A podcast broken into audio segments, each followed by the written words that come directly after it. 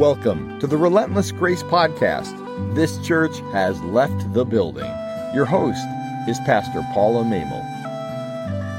Welcome to Relentless Grace, a podcast for people who are seeking an authentic, unbridled faith connection with Jesus that is relevant in the 21st century. Whether you have been bruised by organized religion and walked away, or are still engaged but looking for a way to deepen your spiritual journey, Relentless Grace is a podcast to connect with your spirit. Each week, I try to make connections between the timeless Word of God and the reality of our everyday lives through reflections on the Word and ways to implement your faith in your daily life. This show is seeking to provide a recommunion of seekers, doubters, stayers, and leavers with the power of the Holy Spirit outside the walls of a congregation. This church has left the building. Today on Relentless Grace, we are going to focus on the section of the Lord's Prayer that says, Thy kingdom come on earth as it is in heaven.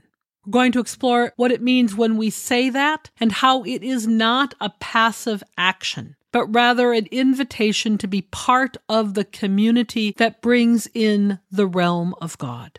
When we pray this prayer, we are saying that we want to be part of a solution, not looking the other way in the face of evil or wrongdoing, but rather active partners with God who follow Christ, who is the first citizen in the reign of God. And when we walk with Him, we become part of that reign, part of the inner circle, part of a citizenship that does not know boundaries or limits, but rather walks in the love of the Lord wherever it leads. I hope you enjoy the podcast. A reading from the first chapter of Mark. Now, after John was arrested, Jesus came to Galilee, proclaiming the good news of God and saying, The time is fulfilled, and the kingdom of God has come near. Repent and believe in the good news. As Jesus passed along the Sea of Galilee, he saw Simon and his brother Andrew casting a net into the sea, for they were fishers. And Jesus said to them, Follow me, and I will make you fishers of people. And immediately they left their nets and followed him. As he went a little farther, he saw James, son of Zebedee, and his brother John, who were in their boat mending the nets. Immediately he called to them, and they left their father Zebedee in the boat with the hired men and followed him. A reading from the fourth chapter of Luke. Jesus returned to Galilee in the power of the Spirit and the news about him spread through the whole countryside. He was teaching in their synagogues, and everyone praised him. He went to Nazareth, where he had been brought up, and on the Sabbath day he went into the synagogue, as was his custom. He stood up to read, and the scroll of the prophet Isaiah was handed to him. Unrolling it, he found the place where it is written The Spirit of the Lord is on me, because he has anointed me to proclaim good news to the poor.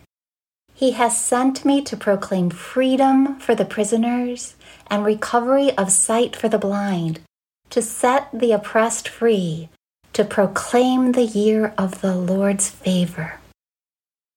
Then he rolled up the scroll, gave it back to the attendant, and sat down. The eyes of everyone in the synagogue were fastened on him. He began by saying to them, Today this scripture is fulfilled in your hearing. A reading from the 19th chapter of Matthew. Then children were being brought to him in order that he might lay his hands on them and pray. The disciples spoke sternly to those who brought them but Jesus said, Let the children come to me, and do not stop them, for it is to such as these that the kingdom of heaven belongs. And he laid his hands on them and went on his way. A reading from the sixth chapter of Micah. God has told you, O mortal, what is good. And what does the Lord require of you? but to do justice and to love kindness and to walk humbly with your God. I remember vividly the first time that I toured the Holocaust Museum in Washington, D.C. As I walked through the exhibit and watched the rise of anti Semitism in Nazi Germany, and as I saw the different points that Hitler used to gain control and the kind of hatred that he espoused against the Jewish community, it was plainly apparent to me as a Lutheran pastor that my colleagues in Nazi Germany at the time were complicit. In the first place, Hitler used anti Semitic writings by Martin Luther, which have since been repudiated by the Lutheran Church as fodder for raising the level of anger and vitriol against the Jewish community. But beyond that, the thing that became readily apparent to me is that the vast majority of the Lutheran clergy remained silent.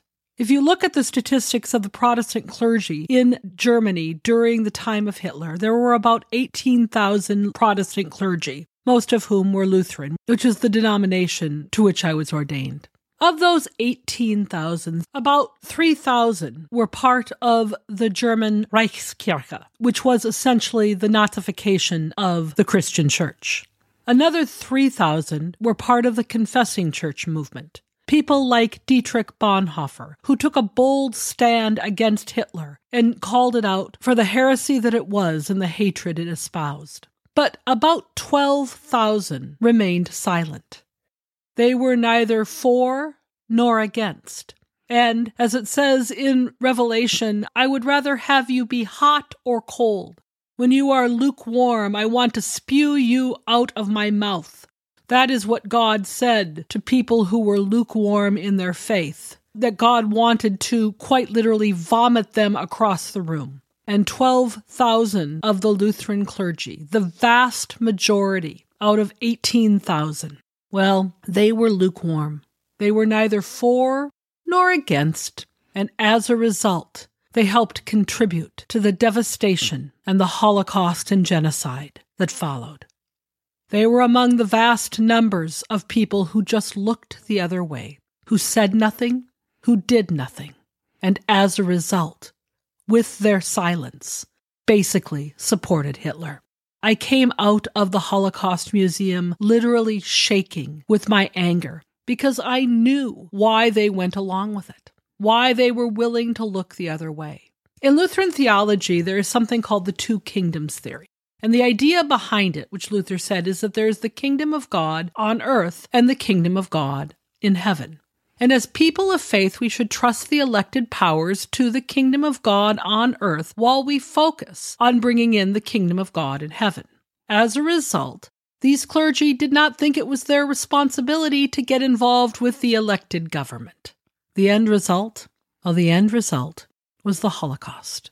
Because for them, the idea of bringing in the kingdom of God did not mean being actively engaged in stopping hate filled behavior standing up and speaking up in the face of an atrocity. Why am I talking about this now? Well, because today's topic is Thy kingdom come. We pray that in the Lord's Prayer.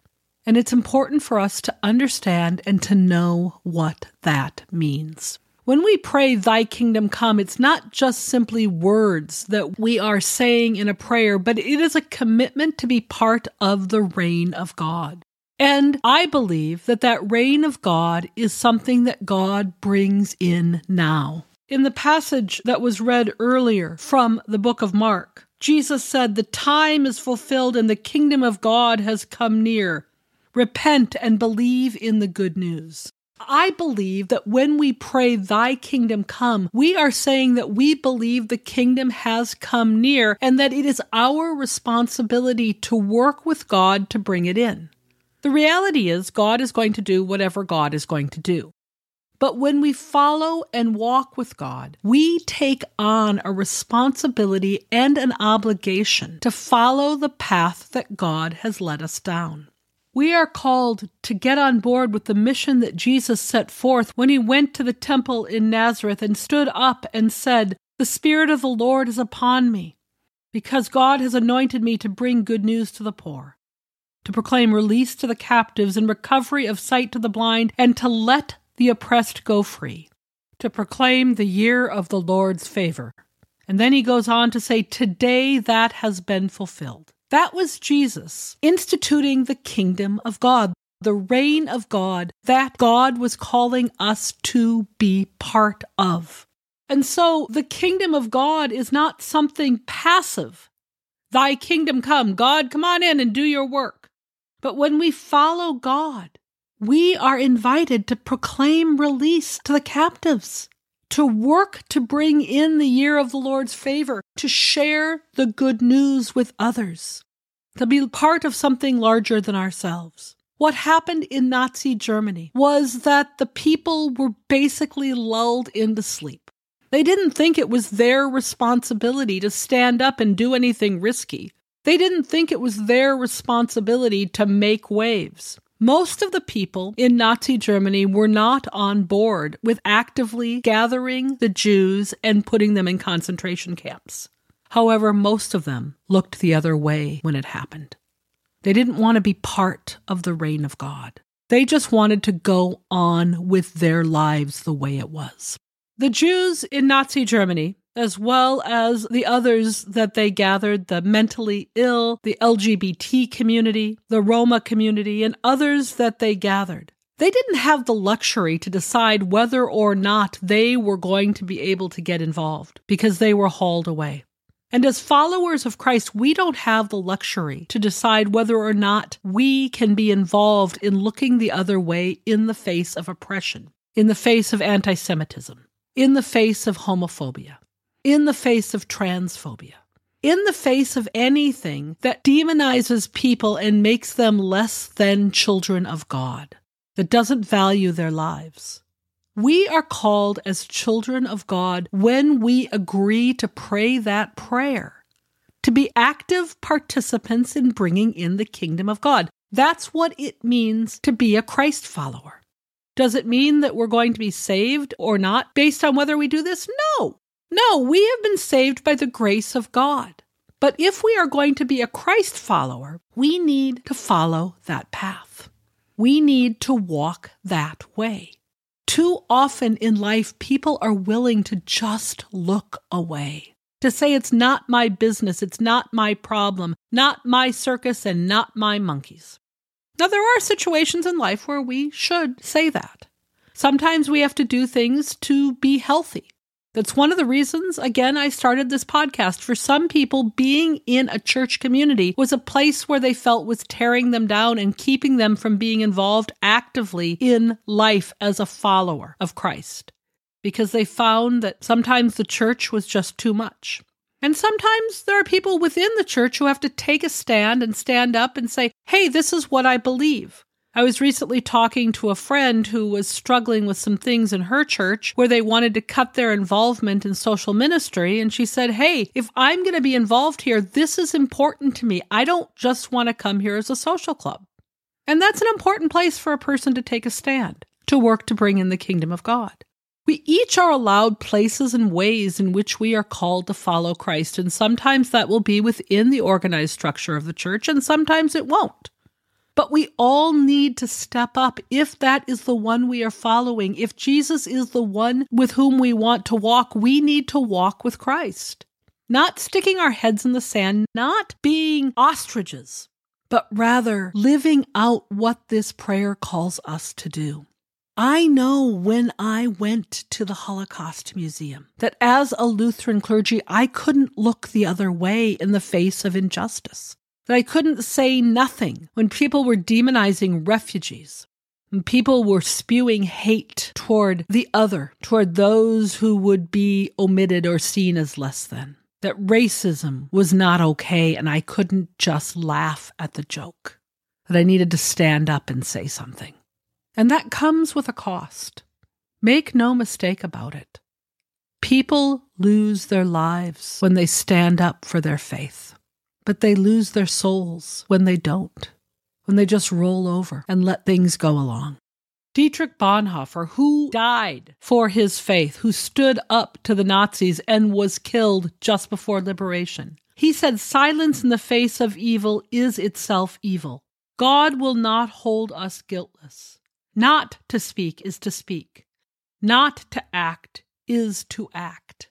When we are a Christ follower and when we pray, Thy kingdom come, we are called to work to bring in the kingdom and the reign of God with Jesus, to stand up, to speak up, and to work to bring peace to a broken world. And it's not about heaven, it's not just about getting souls saved. Jesus took care of that. It is to be engaged in the world where God breaks through into the world. It is being called to do justice, to love kindness, and to walk humbly with God. God's reign looks different than this earthly reign. It's not about power. It's not about control. What is it about? Well, the kingdom of God, according to the Bible, belongs to the children. That's what Jesus said when they tried to push away the children from him. God recognizes that God's reign belongs to those who are vulnerable, those who are without power, to those who are the last, the lost, and the least. This Lord's Prayer is a radical thing, far more radical than we might initially realize when we roll it off rotely. But we are making a statement of faith. Thy kingdom come on earth as it is in heaven. And I want to be a part of that. I want to walk with Jesus. I want to go where Jesus is leading me. I don't want to look the other way. There are so many places in our world today, and I'm going to talk about this in the community connection, that need our voices, where we need to be part of the reign of God. But if we remain silent, if we go along, if we say, oh, I don't want to get political, well, then we are getting political by being apolitical, by not caring, by not engaging. And that's when evil gets the upper hand. It gets the upper hand when good people do nothing. God invites us to be part of the reign of God. Just think about that. We get to be part of the reign of God. We get to be invited into the inner sanctum by God to be partners in bringing in a realm of peace and justice and light and goodness. And we do it by looking, by seeing, by risking, by speaking up, by engaging in the world. Because God's going to do it whether we take part or not. But when we take part, we find blessing in this life in knowing that we are walking with God and we find hope even in the hopelessness of life by being part of the solution, a solution that leads to grace, peace, and love and justice. We are being given an invitation. And when we pray this prayer, we are saying we have accepted it and will walk where Jesus leads. Amen.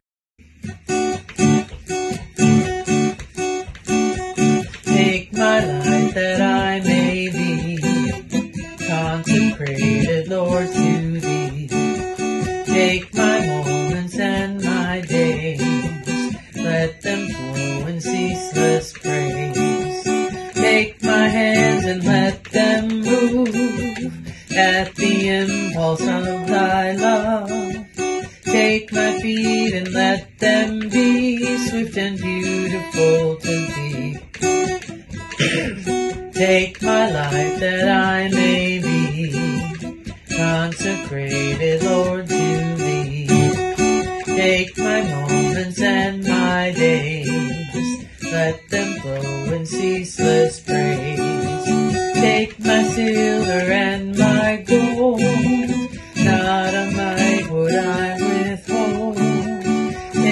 intellect and use every power thou shalt choose. Take my life that I may be consecrated, Lord, to Thee. Take my moments and my days, let them flow in ceaseless praise. Take my voice and let me sing,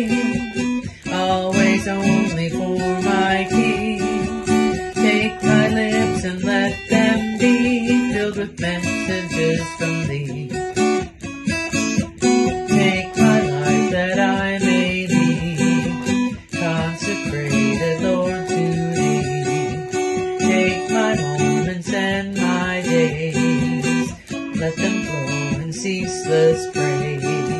Take my will and make it thine. It shall be no longer mine. Take my heart and it's thine own. It shall be thy royal throne.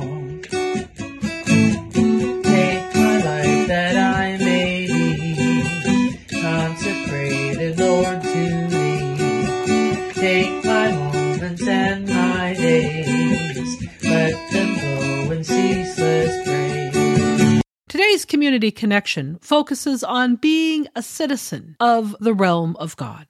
When we pray, Thy kingdom come, we are saying that we want God's reign, God's realm, to come into being. The kingdom of God is the reign of God. But that word's a little misleading. It sounds as if the kingdom is a geographical place, but it's not. It is a realm that has no borders, no flags, no national anthem, no currency. It is a realm made up of only two parts God and citizens. And so, when we are citizens of the realm of God, we are taking part in ushering in God's reign. Jesus was the first citizen and came to make it possible for all of us to be citizens. Jesus talked a great deal about the kingdom of God, about the reign of God.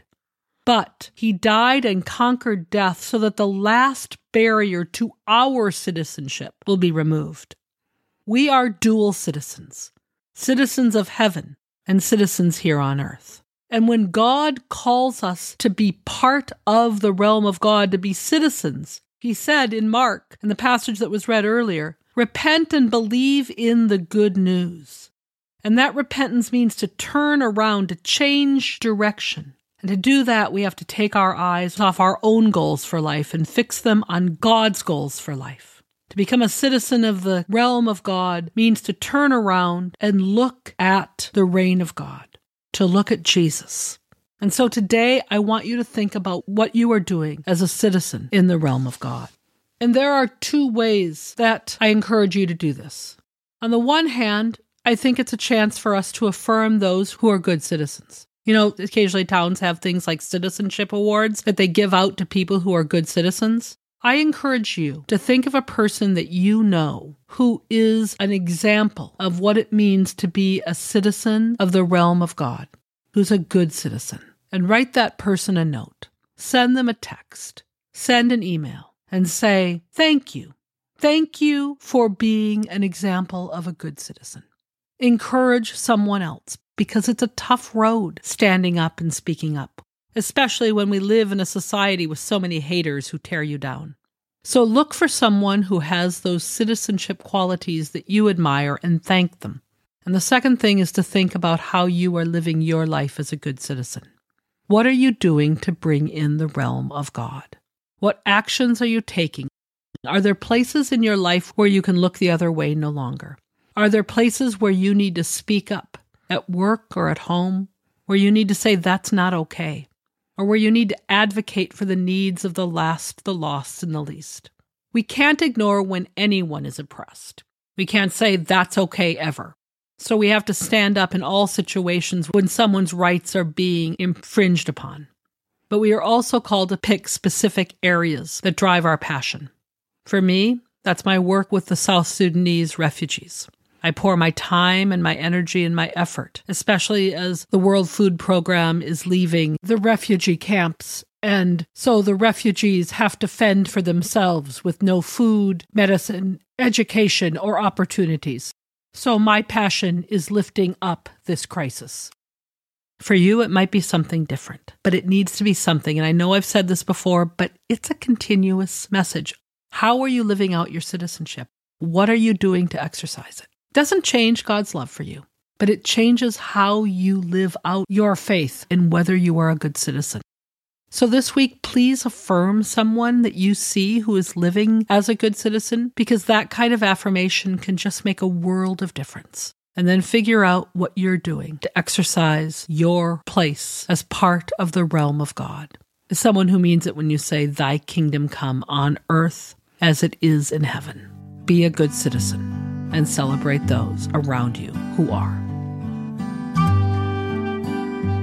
Thank you for joining me today on the Relentless Grace podcast. If you wish to support this ministry, you may do so by clicking on the Patreon link in the show notes, or you can Venmo me at pvmehmel, or send a check by contacting me at my email address, relentlessgracepodcast at gmail.com. You may also use that email if you have any suggestions for the show or contacting me through our Facebook page. Thank you to Dan McKnight, who is our announcer in today's program, Elizabeth Kieschnick, who read the scriptures, Camy Wenberg, who provided the music, Take My Life That I May Be, and Ruth Skinner, who sings the closing song. I send you out with a blessing. For you shall go out in joy and be led back in peace. The mountains and the hills before you shall burst into song, and all of the trees of the field will clap their hands. In the coming week, I pray that you will be open to being part of God's kingdom and working to bring it in, knowing that God brought the kingdom, and as we work with God, we participate in it. You shall go out with joy and be led forth with peace. The mountains and the hills will break forth before you. There'll be shouts of joy, and all the trees of the field will clap, will clap their hands. And all the trees of the field will clap their hands. The trees of the field will clap their hands. The trees of the field will clap their hands as you go out with joy.